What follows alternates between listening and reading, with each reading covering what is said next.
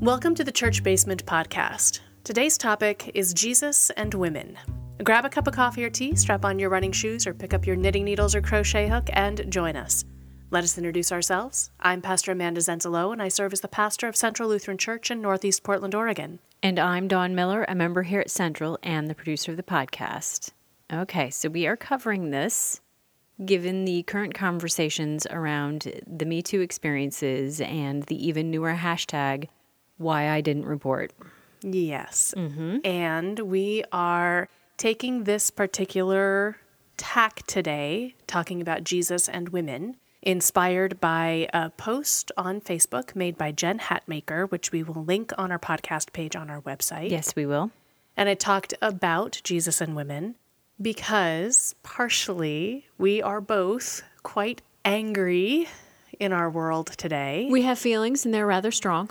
And so to talk specifically to these things, in- Perhaps not going to get us anywhere helpful immediately. and we will say that we are in support of the people speaking out. Absolutely. That's where our anger comes from. Our anger comes from the need for people to share these stories, great admiration for those who have the courage to be sharing their Me Too experience and absolutely. the courage to share the way I didn't report and standing in solidarity alongside. I have my own Me Too story. I have my own why I didn't report story. I will own that. Mm-hmm. And at the same time, to head down telling those kinds of stories right now, the emotions are so strong, it might not make a sensical podcast. Mm-hmm. So instead, We applaud everyone for coming forward. and encourage it Absolutely. as you feel called. And I'm loving the fact that it's bringing a bigger sense of community the same way when you start talking about some of these subjects that have heretofore been taboo. Mm-hmm. And they often are around women's issues. And I'm thinking of things like people who have had miscarriages and other such things where you just don't often talk about it because they're incredibly painful subjects. Then they get lost and you forget that they happen. And Yep. the stories are important. A lot of these women's traumatic issues, and I want to be clear that I understand that this is not only a women's issue, Yes. that this is for many people, anyone who has a different power dynamic, whether Yes. that's a child or someone who is trans or many queer people, Mm-hmm. right? Many people of color. The power dynamics of this are a big deal. Yes. And that is also part of what stokes the flames of rage right now. Mm-hmm. And there are many, many, many, many people in our country right now who are walking around one giant wound. Because every time you turn on the news or turn on the television or open your Facebook or go onto Twitter, all of this is being poked at right now. And mm-hmm. people are really, really, really raw. And to ignore it completely and to stay silent on it, I feel would be disrespectful and inappropriate of me. I agree. And my own personal emotions are high enough. I'm not going to take this into my pulpit because it is more wound than scar mm-hmm. in this moment. And I've talked before about how you can preach from your scars, but not from your wounds. Mm-hmm.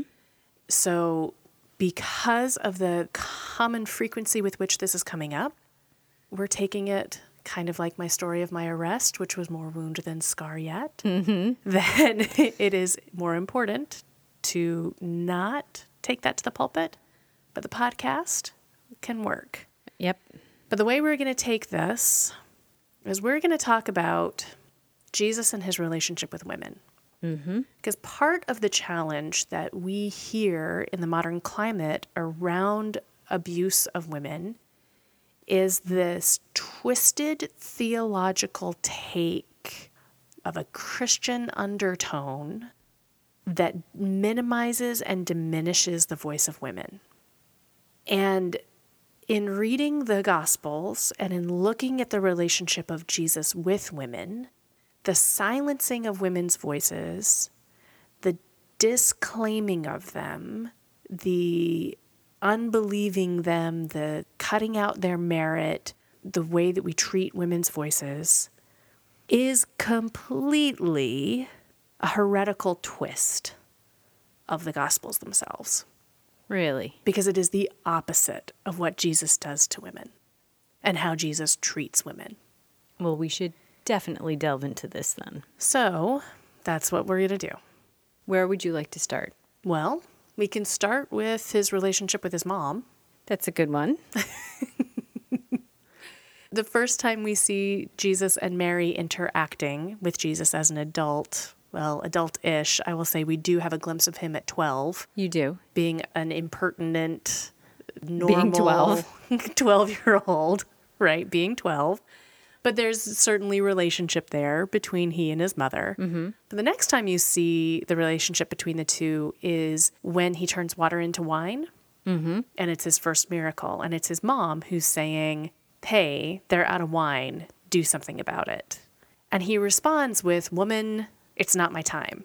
And he's kind of disrespectful towards her. But what I love about this, I don't love that he's disrespectful towards his mom. Dude, Sure. you're 30. Don't act like you're 16. um, right. yeah. But what I appreciate about this is I kind of see it as this moment where this strong woman comes back at her kid and is like, no, they're out of wine. You're going to step it up. I know you have this ability. You know how you have this ability. She doesn't even respond to his disrespect of her. She just looks at the servant and says, go get the water. Do what he says. She doesn't even like give that credibility. Uh-huh. And Jesus totally steps forward and turns these hundreds of gallons of water into wine, right? The best wine that anyone's ever had. And when I look at that, I almost see this kind of relationship between a parent and a child, an adult parent and child. I don't know. The disrespect, the woman, it's not my time. I don't want to do this. And Mary just responding, Oh, really? Come on, buddy. Come on, little boy. You're going to do this for me. You're going to give this wedding gift to my friends. And she just stands right up to him, no qualms. And he does it. Mm-hmm. And you'll see this pattern repeated in the scripture over and over again, where he responds with what would be expected of him by the culture, which is to ignore, to dissuade, to not give credibility to a voice of a woman. And then the woman comes back with her own strength and her own knowledge of his capacities and her own worth in receiving those gifts. And he follows through. Mm-hmm. He learns and he steps forward every time and re enters that relationship. So every time he's confronted with a woman who's strong enough to say, No, I deserve this. No, you should have been here. He follows through and treats her with the level of respect and value and admiration that I don't actually see in his relationship with men who stand up to him. Oh, interesting. I hadn't thought about it in comparison with the other. with the man, men, mm-hmm. right? So it's not just these women have to stand up to him to get their needs met. Culturally, they do. And he is still a product of his time, Mm-hmm. right? He's still a first century Palestinian male. He's not a liberated 21st century hipster. Metrosexual. Right, exactly. He's still a first century Palestinian male. There's no qualms about that. But when the women stand up for themselves, he meets them there every single time. Whereas most of the men end up going submissive or getting berated mm-hmm. or, you know, learning their lesson, so to speak. Interesting. Is this something that is across all gospels or found more in one than another? Great question.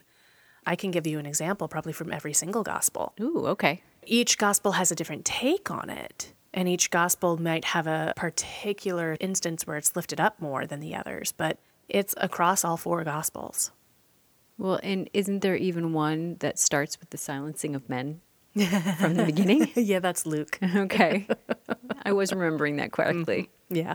And Luke lifts up the voice of women really strongly throughout the entire entire gospel. There are some scholars who suppose that the gospel writer of Luke may have actually been a woman.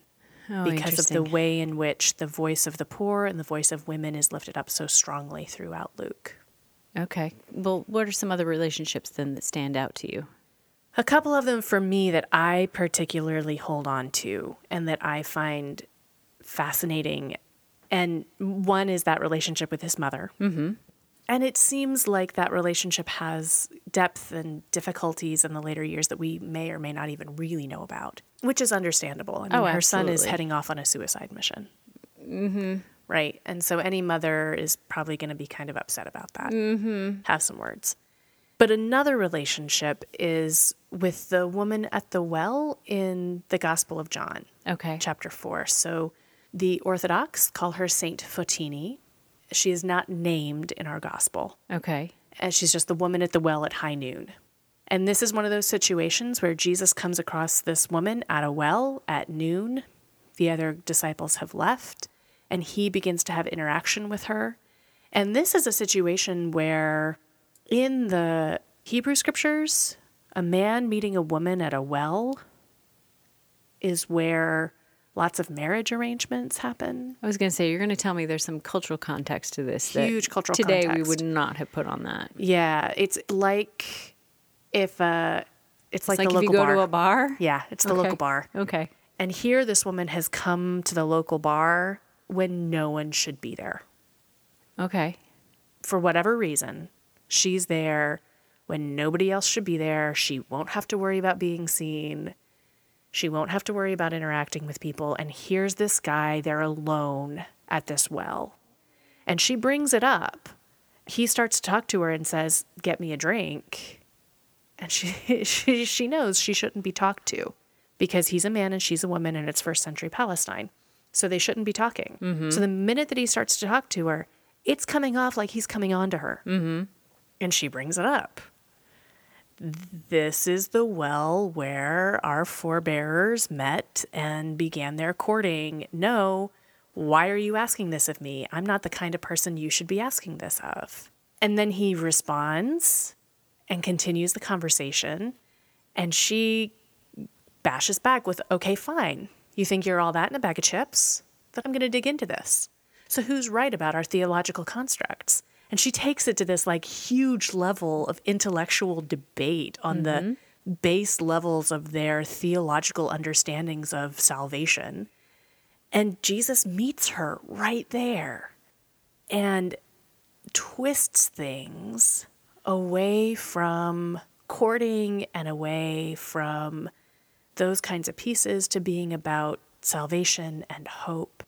He calls her out, he sees who she is, but not in a way to shame her as someone who has had a multitude of relationships. This is the woman who has had many husbands and is not married to the man with whom she is now living. Okay. But he doesn't do it to shame her. He does this in a way that shows her that he sees her. And she begins to engage and begins to have hope that there's a different way that this man could be the Messiah who changes everything. And immediately she leaves her pitcher there, doesn't get her water, and runs to the town, and she becomes the first evangelist the first one to tell the story of Jesus. And she brings the entire town, and then he goes and he stays at the town, and people come to believe that he is the Messiah mm-hmm. because of the way she has interacted with him and because of then what they have seen by believing her. And so he gives validation, he enters into a relationship, he sees her, and although it's in a situation that is absolutely sexually charged, that's not where it goes. Mm-hmm. So she stands out as a way that we see Jesus interacting completely counterculturally to what would be expected of him. And what becomes of that is that we have our first evangelist being a woman. That's fascinating. So, another one is this moment in Mark chapter 7 where Jesus is approached by a Syrophoenician woman and asks for the healing of her daughter. This just came up in our lectionary a couple of weeks ago in church. And Wait, she asks him or he asks her? she asks him, she comes to Jesus. He's trying to like take a break and mm-hmm. hide and not be seen for a little while. Okay. And she hears about him and she shows up and she asks for healing for her daughter. And he says, Should I give the dogs what is meant for other people? Basically, he calls her a dog, mm-hmm. which again, a reminder Jesus is still a first century Palestinian mm-hmm. human man as much as he is fully divine. And you see again this woman who stands up to him and says, Even the dogs eat what comes from the scraps of the table. I am worthy and my daughter is worthy, and you know that we are.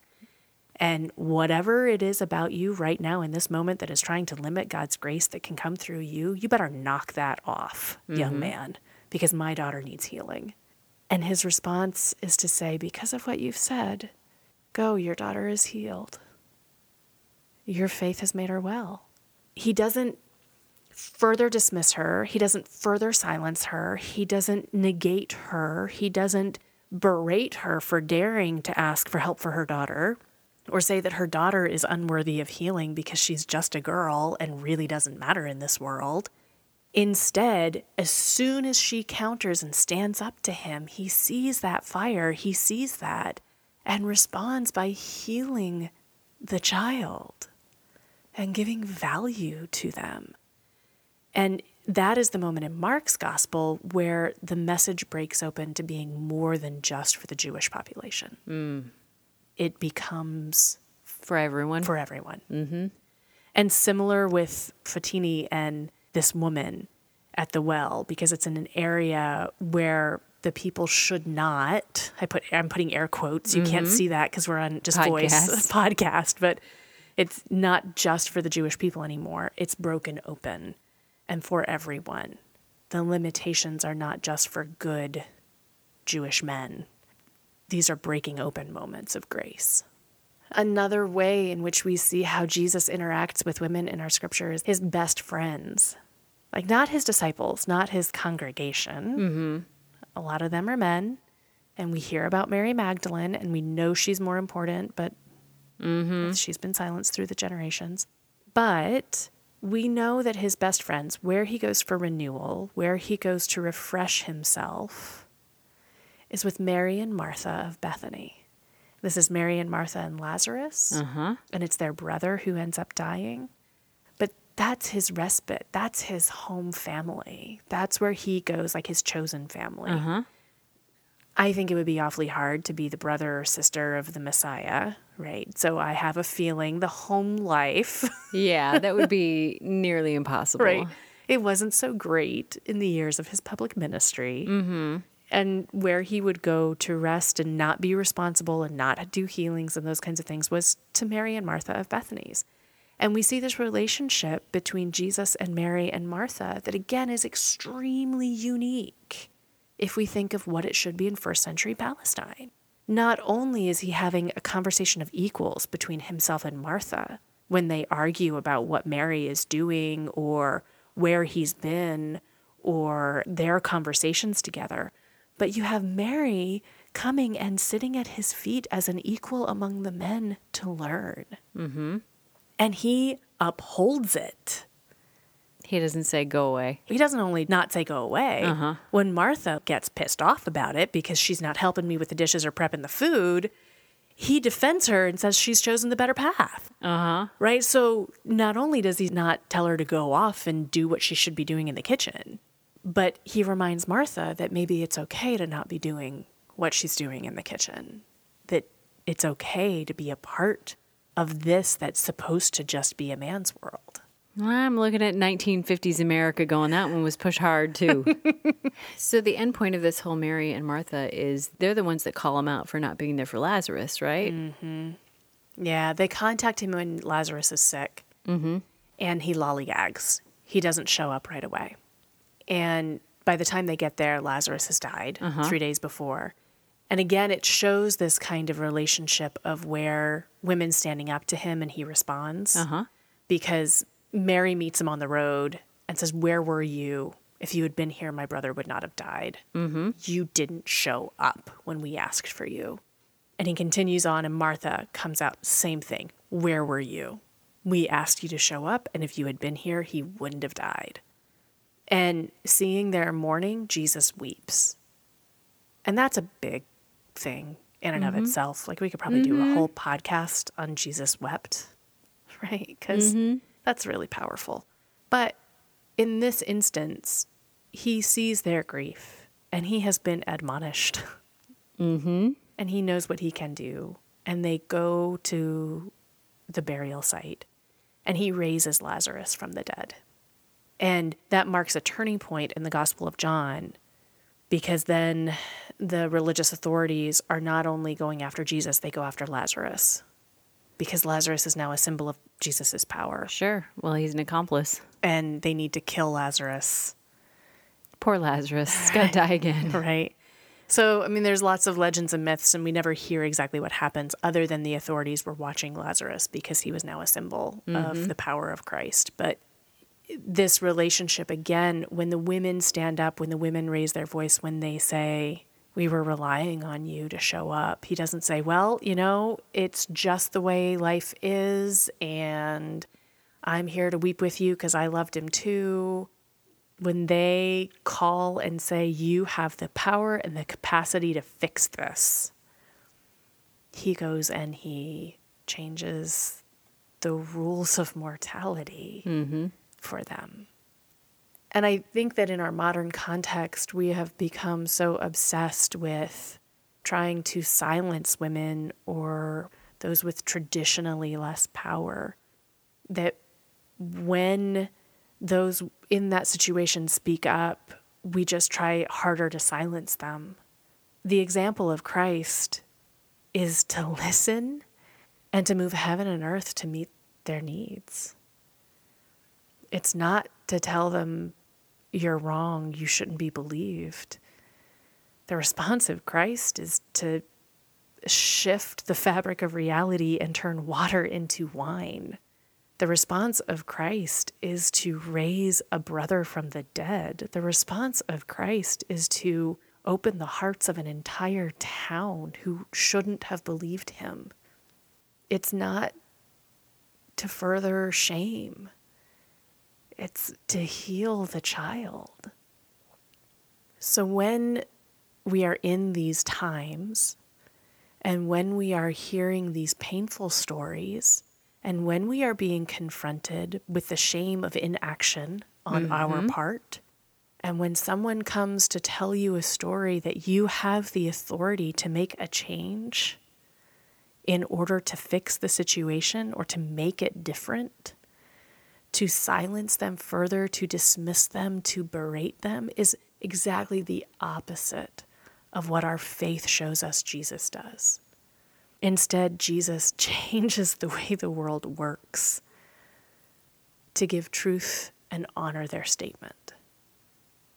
And so that is my response to what is happening in our current culture and in our current news cycle is to call those of us who have any kind of capacity to change the story to do what Jesus would do to listen and give credibility and use everything in our capacity to change how this world is working for them. Well, you essentially just answered what was going to be my last question of how do we take what is in the scripture and translate it to what we have today? And specifically, I'll give some tips in saying one, it means listening. Mm-hmm. And particularly if you are, I'm going to call it out, if you are a white, cis, heterosexual male in our culture today, probably the most important thing you can do is shut up and listen. And I say that semi lovingly. sure. In that, if you're listening to this, you probably have some kind of respect for me if you fit into that demographic, which I appreciate and encouraging those with the most power within our culture to let go of some of that and listen to the stories and give credibility to it and don't talk back to it right now. Don't tell someone how they should or shouldn't feel or react. Listen. Mm-hmm. And if you feel shame, I have a feeling there were a couple of times in here where Jesus felt some shame, right? I sure. bet his mama had every capacity to push every button in that young man's body to turn him into a puddle of shame mm-hmm. in that moment. I don't know any Jewish mother who doesn't have the capacity to do that. and I'm not trying to like make a stereotype. I'm just saying Mary was a strong Jewish mother, and she had the capacity to know her boy. And I have no doubt he felt shame in that moment of turning the water into wine. And you know what? That's okay. You can feel that. You just learn to handle it mm-hmm.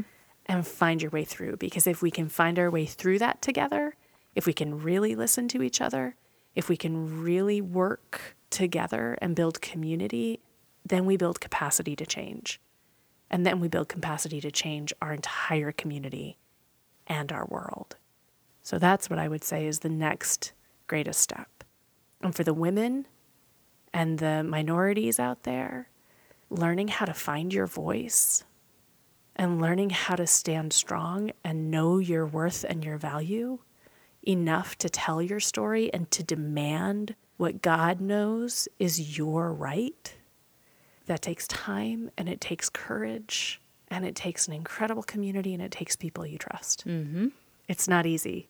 Not and people even don't, remotely. And people don't owe anyone their story, right? So you don't have to tell your story if you don't want to tell your story. You don't owe anyone that. If you feel called to, then go for it. Excellent. Well, thank you, Pastor Amanda, for taking the time to help us learn a little more about Jesus and women. I look forward to sitting down with you another week on another topic. As do I. And I would like to lift up two particular books that, in my research of my doctorate, fed a lot of what I talked about in this podcast. We will link them on our website. Absolutely. One of them is called Peter, Paul, and Mary Magdalene, the followers of Jesus in history and legend. And another is called Dancing Girls, Loose Ladies, and Women of the Cloth, the Women in Jesus' Life. These are two fantastic books, and they've been written within our century. And I commend them to those who would like to hear more about this kind of relationship Jesus had with women. Until we are back in your ears again, we would love to hear from you. You can reach out to us on Facebook or send an email to podcast at centralportland.org. Remember, God loves you no matter what.